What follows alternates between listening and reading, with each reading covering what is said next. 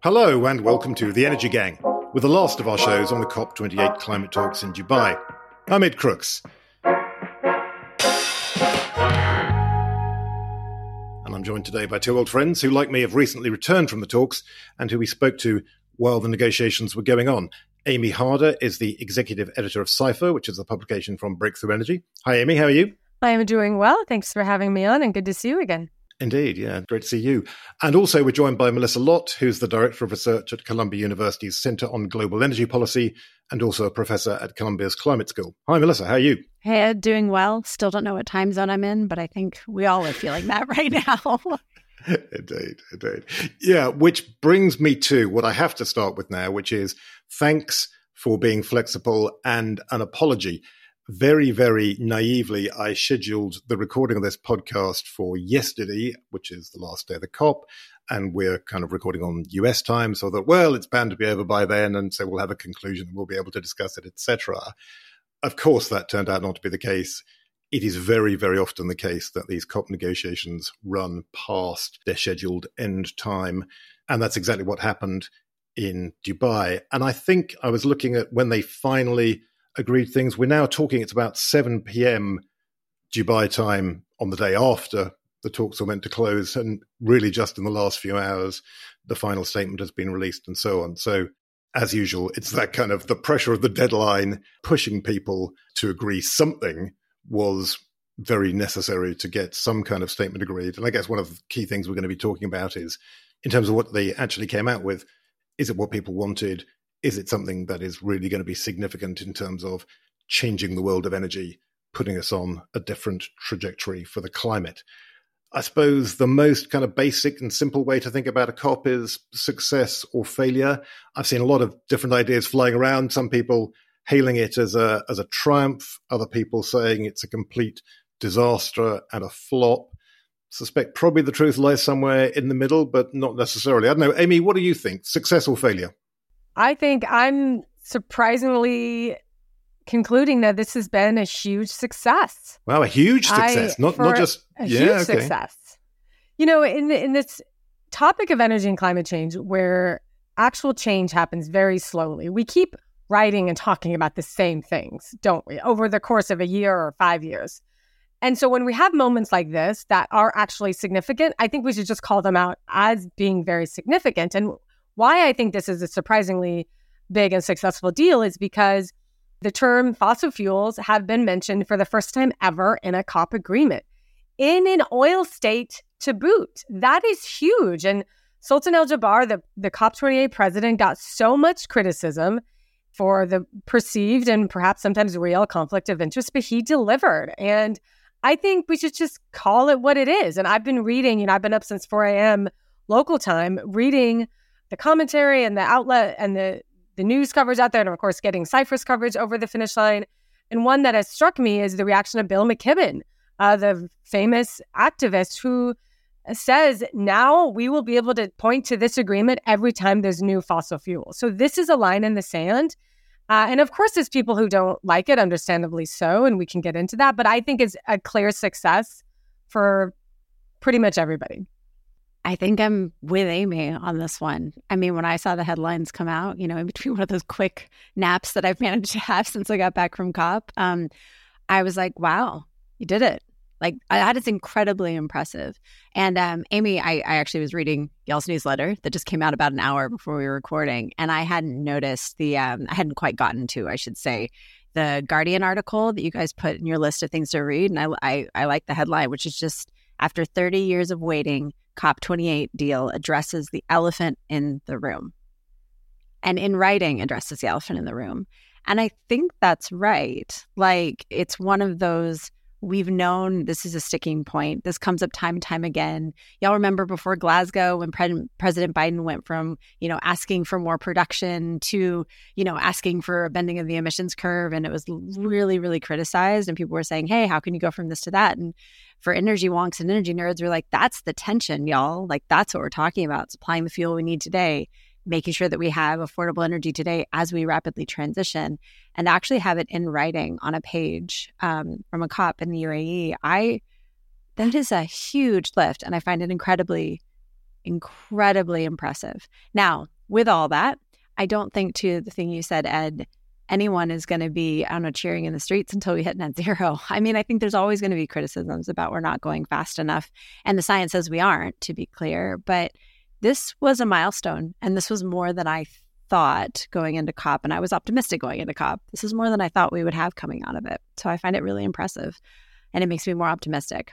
Okay, Ed, are you going to add to the optimism blanket, or are you throwing pessimism on this one? Where are you at today? I'm afraid I am going to throw some pessimism on it. It's clear then that it's my role to be the Grinch in this conversation and to be a bit sour about it. I mean, you're right. Okay, let's maybe take a quick step back and think about how we got here. So people who've been listening to the podcasts while the talk's been going on will remember there was this very heated debate about would there be a commitment to phase out fossil fuels, and there was clearly a lot of resistance to that from a lot of fossil fuel-producing countries, oil and gas-producing countries, certainly, probably some coal-producing and using countries as well. So that always looked like it was going to be a real stretch. Then there was a lot of talk about, well, what about phase down the use of fossil fuels? And that was something that was much discussed.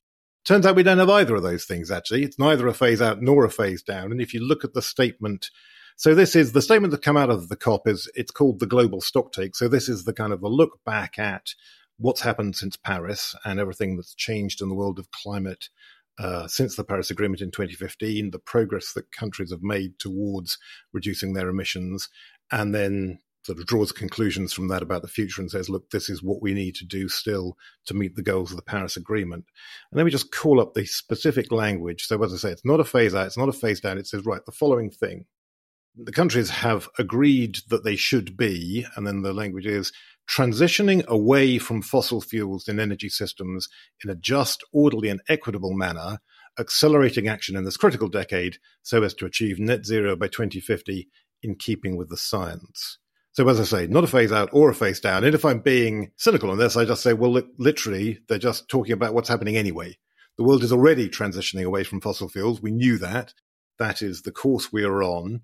Over time, over the course of decades to come, the world is unquestionably going to move away from fossil fuels. Therefore, all they're really doing is signaling that they are kind of happy with what's going on anyway, and they're not actually signaling a change of direction in the way that they would have done if they'd said phase out or even phase down. I gotta push a little bit on it, though, where I will say in the language, a couple of things jump out. So yeah, the other day, I think we were talking about it with Michael Weber, I said I don't see it being anything but phase down. I didn't see it being phase out. I will say, I just transitioning away, it's phase down. I mean, to me, like it's just another way to say that. Within it, it includes the words just and equitable, which was in a really early version of the text and got completely scrapped, and we thought it was just gone, and now it's back. And then also within this, it specifically calls out this critical decade. And that's something really interesting to me because I've been asked so many times this year, especially after the IEA has come out with their latest outlooks, like what's happening with oil? You know, is it going to peak this decade, 2035? What are we looking at? And the idea that we need to rapidly transition away this decade in the next, soon to be 6 years. I feel like that is a step change there where it's actually...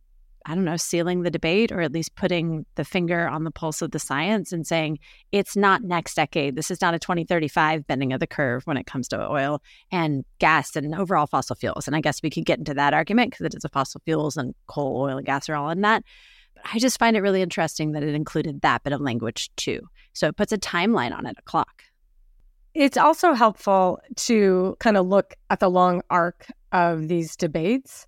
And so kind of going back to the 1995, and I'm looking again at Bill McKibben's note he sent out today. And, some people in the fossil fuel industry would wonder why you're listening to Bill McKibben. I think Bill McKibben has been one of the very most influential people in this debate for the rallying cries he has helped encourage in the environmental space. So with that said, looking at what he has written here, he talked about the 1995 statement that said the balance of evidence suggests that there is a discernible human influence on global climate. And then, which is a relatively bland sentence, but you have to remember we're getting the consensus of essentially the entire world.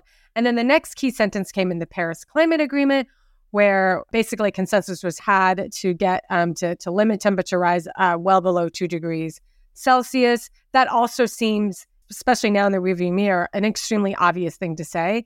And now we're, this new sentence, the one that you said a couple of minutes ago, Ed, about away from fossil fuels, is the next big leg of the stool and line in the sand for the world to not to move forward from. And so I think those three benchmarks over the last 3 decades is really significant, even if in the moment it's, to your point, Ed, yeah, this is already happening, but this is going to set trajectory for so many things going forward in a way that it's probably hard to tell now. But looking at the Paris Climate Agreement and the impact that has had, it's been huge. We've saved and shaved, I don't know, half a degree or more of warming because of it. It's not enough, but it's still a lot more than what could have happened. And can I add one quick thing in here just to say for those who are reading through the text, because you were reading from, what is it, 28D, Ed, and 28B still calls out for accelerated efforts to phase down unabated coal power. So just as another one related to all of this, it's not just about oil or gas, it's coal as well. Okay, so that's a really good point then. And this is my second line of defense, if you like, in my campaign to pick holes in this, which is, okay, even if you're right, accepting your point that it's a really significant development to have got the transition away from fossil fuels onto the agenda formally and to be agreed by the entire world as it has been, what does this actually change in terms of real decisions being made, in terms of national government policies, investment decisions being made of the private sector, and so on? So your coal one's a great example, right? So that was, I think, the move away from unabated coal was first agreed at COP26 in 2021.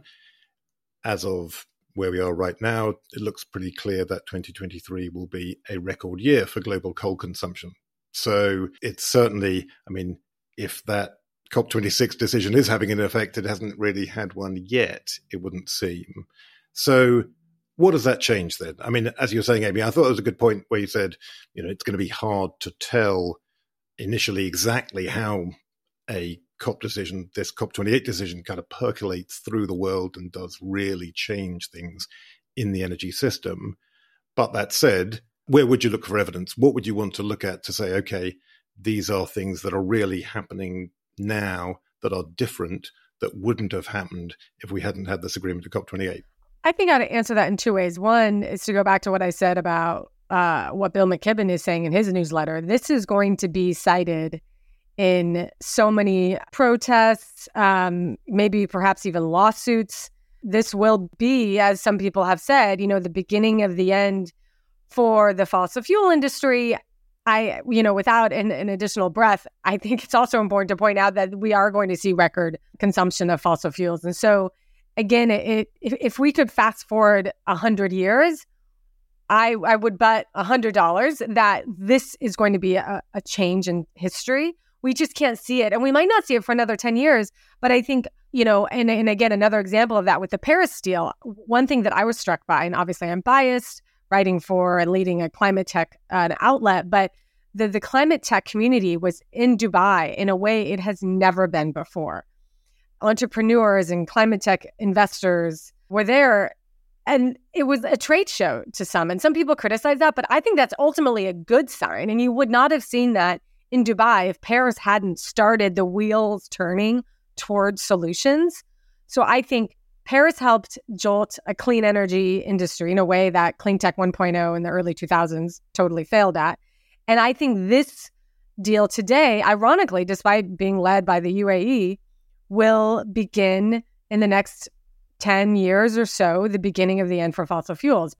Yeah, I do think that's absolutely right. And as you say, this is something we were talking about in the past days when we were at the COP, that sort of whole trade show aspect of it, I think is really important and actually very positive. And you'll see a lot of complaints and people saying, well, you know, think about all the greenhouse gas emissions emitted and all the people flying to be there, and think about all the energy consumed in putting the show on and so on, all which is true. And that's, you know, undoubtedly the case that minimizing that footprint as far as is possible would be a good thing to do. But that said, getting all these people together to talk and think about climate and to do deals and to mobilize capital and to commit to, again, real world decisions that actually change things and that reduce emissions, that's a very valuable thing. And arguably, as we were saying the other day, you could say it's even more valuable than the specific details of the wording of the agreement that the government's come out with. Yes, yeah, so I think every year when we've talked about, has COP been a success, Ed,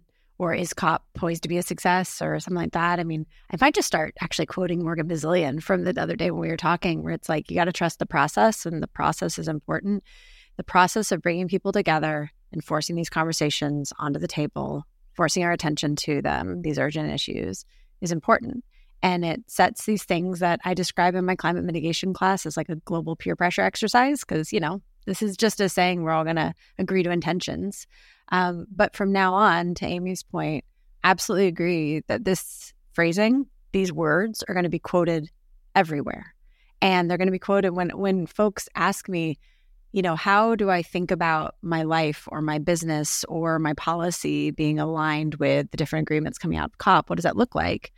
Well, it's saying, well, you know, if you look at this declaration, it says we are transitioning away from fossil fuels. It says that in black and white, that is happening. And we're doing it this decade. So whatever you're doing right now, this decade, you need to be thinking about any investment decision you're making, any choice you're making. If that is your goal, to be aligned with these things and be aligned with that science, it's in black and white in words. And that's important. And I'm sure it's going to be in my syllabus for next year when I teach mitigation again. Yeah, that is a great point. And actually, just going back to what you were saying, Amy, about when you look at the way the world has changed since 1995, that has been absolutely enormous. And even if at any one particular COP, you might not say it's made a huge difference, the cumulative effect of COP after COP after COP, year after year, has been massive. And I mean, I go to your back-owed Bill Gates's line, which I do think is a really good one, about everyone overestimates what they can do in a year, but underestimates what they can do in 10 years. That, if you think about almost three 10-year periods since 1995, that has made a colossal difference to the world. And certainly COP28 keeps us moving in that same direction. Yeah, but I would even push back and say this COP, just like the Paris COP, have made big differences. And I think this one will. And, you know, something to me that some may grumble at, or maybe I've drank the Kool-Aid, or maybe I've just been up for too long already on this day. But to me, putting myself in the shoes of Saudi Arabia, this would be perhaps terrifying to have agreed to this. This is essentially conceding to everybody that this is the end of their main industry. And I think that's significant that they have agreed to that. And sure, there's lots of caveats, including one that I think is important to mention, calling, you know, for transitional fuels, which is, I think, a subtle call out to natural gas, which in some parts of Africa, for example, we will need natural gas. And I think that's important to call out. But nonetheless, the big picture is even Saudi Arabia has agreed to this. And I would be interested, maybe it's out and I haven't seen it yet, but OPEC's response to this, because OPEC is somehow even more conservative than the individual governments. But I think that's significant. And I think we should just call this a big moment. We don't get big moments like this in energy and climate very often. So let's just celebrate it as a big crystal moment. I'm feeling that bad now about being the Grinch. Yes, I don't want to take away anyone's big moment. No, but Ed, I think you're voicing what a lot of people feel. And I will say I'm overwhelmingly optimistic and positive about it. That does not mean I don't have some of the same things you're saying going on in my head. It's just on balance, I'm in a very optimistic place, and I'm, I guess, closer to where Amy is in wanting to acknowledge the significance of this. So you're voicing a lot of concerns that people have out there, and it's legitimate. I don't disagree with it per se. I just, on balance, have a different perspective. One thing that I will say, I do think this changes.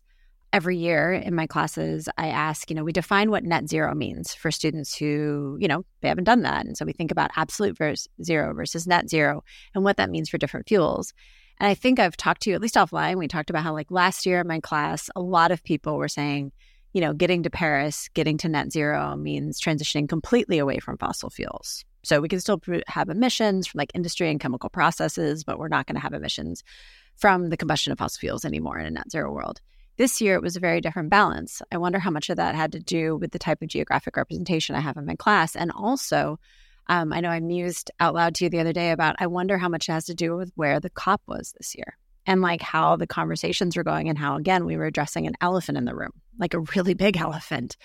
And so when it comes to all these things, I wonder where that vote is going to be, and kind of the show of hands for my students next year when we talk about what net zero means and the different fuels and their potential pathways. And I'm going to put a pin in the natural gas stuff because, oh goodness, that's a rabbit hole I really want to go down, but I know we have a lot to cover. So I'm going to leave that one for the moment, but it's an important one to flag because it's fossil fuels. It's not, there's a lot of stuff there. Okay. I am promising I'm going to leave it. I'm going to leave it. It is a very important one. And it's a subject we've obviously discussed on the show in the past. We're definitely going to be coming back to it again in the new year, because as you say, there's all kinds of interesting issues there that we need to explore further. Sorry, Amy, you wanted to say something else? Two things. Yes, I would love to, maybe we can regroup in the beginning of the year and do a deep dive on natural gas, because I would love to join that conversation. But secondly, just to provide a temper to my comments. First of all, I'm seeing this as a big moment. I'm seeing that from a dispassionate way, right? That this is a big moment, even if you don't think it's good enough or you're secretly terrified because you're a fossil fuel producing country. But this is a big moment, whether you like it or not. Now, my caveat there is and we've seen some critical comments coming from representatives of low-lying nations who won't exist in the next couple of decades. And I think that's incredibly important to emphasize, that they rightfully so still don't think we're moving fast enough. And we are not moving fast enough. But in the context of the world that we live in, this was a surprising deal in an oil state. And I think that's important to emphasize. My last comment is just that one of the comments I made before COP was, for decades, COP had been fighting climate change with the oil industry on the outside. And we saw how that worked, and it wasn't great. This time, the COP went inside the beast, so to speak, if I'm going to, put on the devil's advocate hat. And change has occurred from within the oil industry. And one could argue that this is just a manifestation of the time, and this would have happened if COP had been held in Bonn or wherever else. But I think you have to think that UAE had an influence getting Saudi Arabia and others on board. And so I think this is going to be, whether you like it or not, a testament to engaging with the oil and gas industry instead of trying to sue them or protest them out of business. Yeah, and for instance, the chief executive of ExxonMobil going to a COP for the first time, and regardless of any of the details about what he said or what was said to him, just still the symbolism of that, of by far the biggest US oil and gas company being represented in person by its top executive at a COP. That's very significant, I think. Yeah, and if you told me that headline was going to come out 15 years ago and asked me to bet on it, I would not have put much money against it, just because that's not where things were. That's not where the conversation was. And it was very much different camps, and some participating and some not, and us still debating science. And I know I say that a lot, but it is something that just in my career, I have felt the shift. I think we all have, and it's significant. And this, I feel like we're going to look back on and see it as another shift, because it does put words to the tension we've felt for years. And it's brought a lot more people into the conversation. Like OPEC was at COP, like they were presenting on different scenarios and different work. And, I noticed there were, reports that were being passed around about how they're looking through things. And it's one of those, there's some who criticize it, there's some who don't. But I'll say for me, to have an effective dialogue and effectively transition, you can't have camps of folks who are just talking to each other. You can't have just a series of echo chambers. And if you want real fast progress. And so bringing everyone into the same conversation with the goal of the COP being climate mitigation, climate adaptation. I do want to pick up on one thread when it comes to the small island states. I am still hugely positive overall when it comes to loss and damage fund and the fact that we have one and it has some money in it. But that was a negative space from a number of colleagues I spoke to who work with small island states or live in small island states, where they were saying this is so far from being enough. So how do we accelerate that? Because there's going to be parts of the world that even if/when we bend the curve as soon as possible, et cetera, doesn't undo the damage that's already been done. And for some countries, that's a really stark reality to be facing. Something else you were saying earlier, Melissa, I just wanted to jump back to, which was, you said in terms of the language of the final statement, it was very significant that the words just and equitable were there in terms of the transition away from fossil fuels. Why is that significant, do you think? I think it puts a point on how are we doing this transition, not just what is the transition and what are we trying to do with the emissions, but what does it mean? And it acknowledges communities is how I view it when I read it, at least. And I'm curious how different people read that, actually, when they read equitable and just, what does that mean? But it's the idea of we acknowledge the risks and also the opportunities, and we think consciously and proactively about how we provide access to opportunities. So when you talk about justice and you talk about what has happened in history to take us to where we are today. And I know this has come up in so many different forms throughout discussions, not the least of which is when we talk about the historic emissions from the continent of Africa, and then the idea of, will they have access to natural gas? Again, I'm putting a pin in that one, but good night. That is a huge topic. So the justice piece of it, but also the equitable piece of it, acknowledging that there are effects from this transition. It's not all rosy and perfect and idyllic and utopia as we make this transition. Now we're doing it for a whole variety of reasons. And the not the least of which is if we don't, that future is a lot more costly and a lot worse than the one that we look at when we go to net zero. But I think it is simply important to acknowledge the equity and justice in that transition. It's not a transition that does not consider people. People are at the heart of this. It's about human health and the environment, all of it together. And of course, those two things are intertwined. So that's part of why I brought it up. But we could honestly talk for hours on this topic, Ed, because I have a lot of thoughts. We certainly could. And I think, though, I do think this is another area where the language is one thing and the reality of what impact it has can be another. And one of the areas I think a lot of people are pointing to as having been not successful at this COP is climate finance. And it wasn't necessarily going to be a huge COP for climate finance. There's a lot of pressure now on next year's COP, COP29, which I think is going to be in Azerbaijan. That's really meant to be concluding progress towards this new mechanism, the new collective quantified goal for climate finance, which is the thing which is meant to replace this $100 billion a year that was supposed to be paid by rich countries to low and middle income countries, which doesn't seem to have happened for most years. It may have happened this year. We don't quite know. The data isn't great. But anyway, there was some talk about whether there would be progress on that at COP28. It hasn't really happened. So to your point, if you're thinking about this principle of a just and equitable transition being really important, clearly one of the ways you make it just and equitable is by richer countries supporting poorer countries and helping them make the transition away from fossil fuels at points where often there's a cost to doing so, and they haven't really made any progress, have they, in heading towards that and showing how they would finance that at this COP? You know, the finance topic is so extremely difficult, and it's really complicated as well, which is why Cipher, we did a whole 6-part series, which I'd be happy to share with your listeners.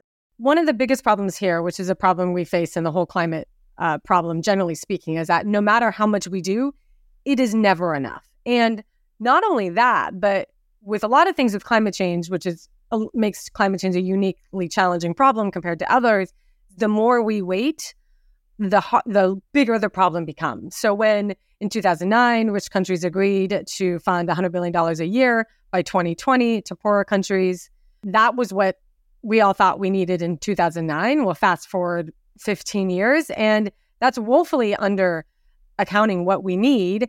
And I think the data does show that rich countries did belatedly meet that goal this year. But now the numbers that people say we need to help poorer countries both adapt to a warming world and adopt technologies to not be dependent on fossil fuels, it's like $1 trillion a year. It boggles the mind how much money they need. And so I definitely think and hope that since this COP has sort of cleared the deck and put a stake in the ground on fossil fuels, that the next COP can really dig into these details and put more money toward this challenge. Now, I will say, not to continue to be Pollyannish about this, but the first day of COP, which seems like light years ago, did have a surprise deal on 15 years, did have a surprise deal on loss and damage. That fund is created. It's going to be run out of the World Bank for the time being. That's significant. Definitely not enough money. But I think that surprised us all. And, you know, I'm so rarely surprised after doing this for 15 years that I'm rejoicing in the fact that I'm surprised. Yeah. And along those lines, I will say when loss and damage first came out and it was like, yeah, we're going to figure that out. And it was like, okay. Ooh. And I was wondering, like, okay, it was great to have that statement because it was acknowledging the problem, acknowledging we need a solution. And I was kind of wondering at the time, how long was it going to take to figure out what on earth that looks like? Hey, guess what? We have something that is very underfunded, but it is a functioning loss and damage fund. How interesting is that? And how huge is that? Now, I've been reading up a bunch, and I'm going to be discussing this with my finance colleagues. In particular, I have a list of questions for Gautam Jain and Louisa Palacios in my office because they had our clean energy finance group. But I was reading about, have you guys been following this, the new collective quantified goal in CQD, which is a really rough acronym. But okay, it's this idea, honestly, I'll just boil it down into what I take away from it. So I read through it as an engineer and policy person who understands finance, but is just grateful to have finance colleagues to provide all the nitty-gritty details. It feels when I'm reading about that like it did when I was reading about loss and damages. And there was an agreement coming out of this COP saying we're going to have some kind of draft on how this is going to work for the next COP, not for a COP in the future, but for the next one. And that to me is interesting because I feel like with loss and damage, we still have more to go. There's still a lot more to go to get a sufficient funding in there and then also to figure out distribution and all that. But this seems significant to me and it feels like loss and damage, but also with a more strict timeline about when we're going to figure something out in a draft agreement. So they've basically committed to having it be on the table. Does it feel like that to y'all? Have y'all been following this at all? Because it's a rabbit hole that I've been spending a lot of time on in the last few days. Yeah, I've been following it a bit, and it was quite under the radar, though, in Dubai, wasn't it? It wasn't something that was really very prominent. As you say, definitely one to watch, though, and clearly in a year's time in Azerbaijan, that's going to be very, very important, and it'll be absolutely front and center for people. And so, again, one of the things that people often say, it's a truism, but it's a cliche because it's true, is that you can't initially tell the success of a COP the day it concludes or the day after. You're going to have to wait a good while and see over the months and years to come. And only with hindsight will you be able to look back and say, yeah, actually, that has been really effective. And something like that, climate finance seems a classic example of that, where, as you say, if there is a good outcome in a year's time, maybe the foundations for that were laid there in Dubai. I think just one point that I think is worth emphasizing in this climate debate generally is that sometimes the impact isn't that things are good, it's that things are less bad. And that is not a great thing in humanity when we like good things. But I think this COP is going to make things less bad. Will they still be bad based upon a fictional world where we didn't have global warming? Yes, but this is going to be less bad. And same thing with finance, even though we have a long way to go. One other bit of bad news I wanted to raise, again, just to kind of in my mission to be relentlessly negative in this conversation, is carbon markets, where, again, as you say, loss and damage, the idea was that a framework needed to be agreed, and it was agreed. In carbon markets, international trading of carbon credits, ways to essentially get financing from richer countries for decarbonization projects in poorer countries, and to kind of seek out around the world where the lowest cost options for decarbonization are. The hope was that a framework for that could be agreed in Dubai. Didn't happen. Apparently things sort of basically completely collapsed there. Carbon markets had been looking for a big leap forward as a result of what's called Article 6.4 of Paris, the sort of framework attached to that to implement that being agreed. Hasn't happened. So again, and things that have clearly not been a success here. That's one of them. Yes, definitely. And that, I think, is a clear area that is extremely important. And there's been a lot of criticisms, a lot of it warranted, on how the markets are working there. And so I think, hopefully, with this, the big elephant in the room, as Melissa said earlier, and that the Guardian and others have used as a good metaphor here, now that the elephant in the room has been named and put down in black and white ink, hopefully these other thornier issues can get some attention in future COPs. And I will say, just in the past 24 hours, no joke, I've gotten 3 invitations to speak at some very high-level, senior-level discussions about how we make carbon markets work. And so I think we're all feeling this, like what you just brought up. Like I was looking at my inbox and it's coming in already, so... clearly a lot more work to be done there, definitely. I think that would be the message. And yeah, I can see why people want to talk to you about that. So look, Amy, I know you have to run, so we should wrap it up pretty soon. But I wanted to leave with a thought about, well, I want to do free electrons in a moment because I think we should have some free electrons from the COP.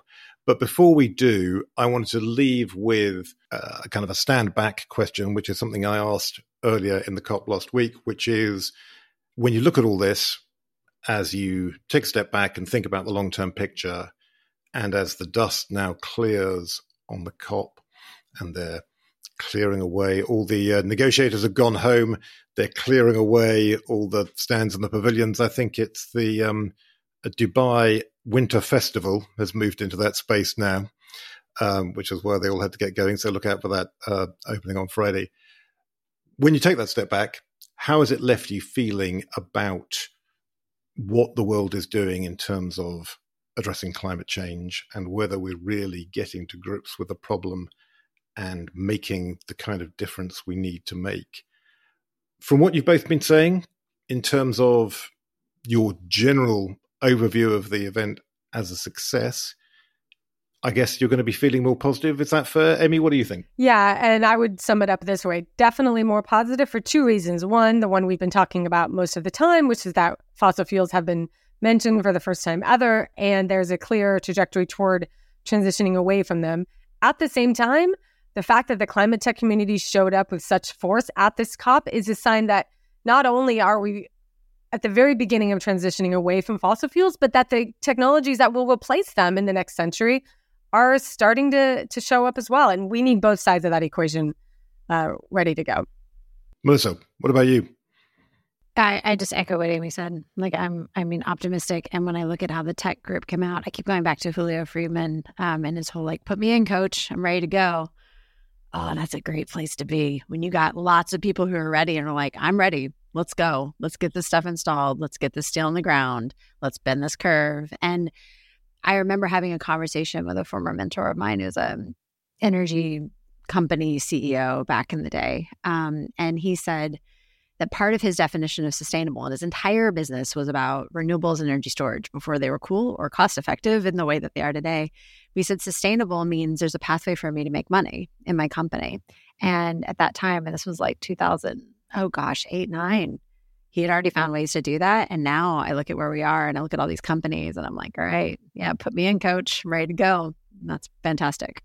So this has been great. It's been great talking to you. You very much cheered me up, I think I would say. I'm certainly feeling a lot less cynical I was at the beginning of the conversation. So thank you very much for that. Just before we go, your COP28 free electrons, personal things that you may have spotted or thought about during the talks. Amy, what's yours? Well, as all of us were doing, logging lots and lots of miles across the Expo City outside of Dubai, which is, fun fact, an area larger than Central Park. So I definitely wore white sneakers pretty much the whole time. But like many people, I could barely scratch the surface of what I saw. And so 2 days in a row, I ended up eating lunch at the plant-based food pavilion, which is right near sort of the main entrance in the media center. And I chose this one place that had cold noodle salad, and it was really tasty, and the line was short. And the lady who took my order 2 days in a row remembered me the second day.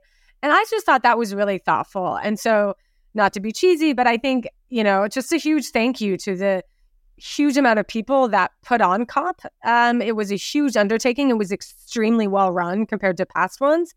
And the food is really good. And I thought it was really nice that the lady remembered me. And it's a small thing. And there was shaded spots to eat. And anyway, so that was a fond memory I had. Yeah, no, you're certainly, I feel you on the shoes. I wish I'd been better shod. But as you say, just in terms of the organization, it was very, very impressive. It was extremely well run. And that was something which really jumped out at me. Melissa? I was smiling when Amy said that because it was outside the media center too. And in B1 though, in the air-conditioned building, not the plant-based food ones, but the coffee carts. There were these two people who, man, they knew how much tea I drink in a day. And they were so kind. And it only took me showing up a few times. And they were just like, hey, you're getting this, right? And I was like, yes, I am. And it just, that attention and care, like, I don't think we can overstate like how much that actually affects the overall mood of things when you've got that level of care and attention being placed to the things that allow us to have these conversations and enable us to be effective in those conversations. But my free electron for today, I've had a lot of feedback about the comments I made the other day, Ed, about gender and the things that came up in the Women Leading on Climate panel. I don't speak about that stuff that much, not because it's not incredibly important. We just, go down different paths in conversations. But I got asked a couple of questions and I looked up some stats to follow up. So my quick free electron is following. I made the comment about how the number of women in certain circles in these negotiations was quite small, and also the gender parity concept when it comes to negotiators. So overall, when it comes to the World Climate Action Summit specifically, of the 140 world leaders that were scheduled to speak, 15 of them, so just over 10%, were women. So when I was talking small, I was talking about just over 10%. And then when it comes to negotiators, if you look at the delegations at COP, the number is that it was 62% male and 38% female. And so when I was referencing the gender parity goals and how progress has been made, but we're not at parity, that's where I was talking about. So the very small was the 10%-ish number, and the not quite parity was the second one. So just wanted to flag those numbers. Yeah, that is fascinating. And actually, as you say, that kind of broader issue of gender and climate and energy is a really interesting, really important topic. I think that'd be a great subject for a show in the new year. We should talk about that, because I think that's a really good subject to dig into. A whole load of issues there worth talking about. Yeah.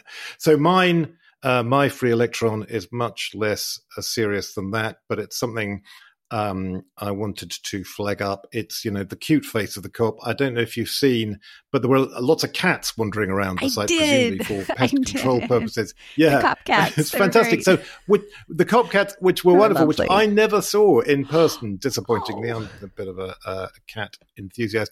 But you can check out the pictures in full. There's, X, Twitter, platform formerly known as Twitter, has a great account called Cats of COP28. So that, it always used to be our joke when I was a journalist that cats in the news was the kind of the lowest common denominator of coverage. But I think it's an important part of the mix. It's an important part of the overall picture. So do check that out. As I say, Cats of COP28. So, Ed, to future COP presidents all over the world.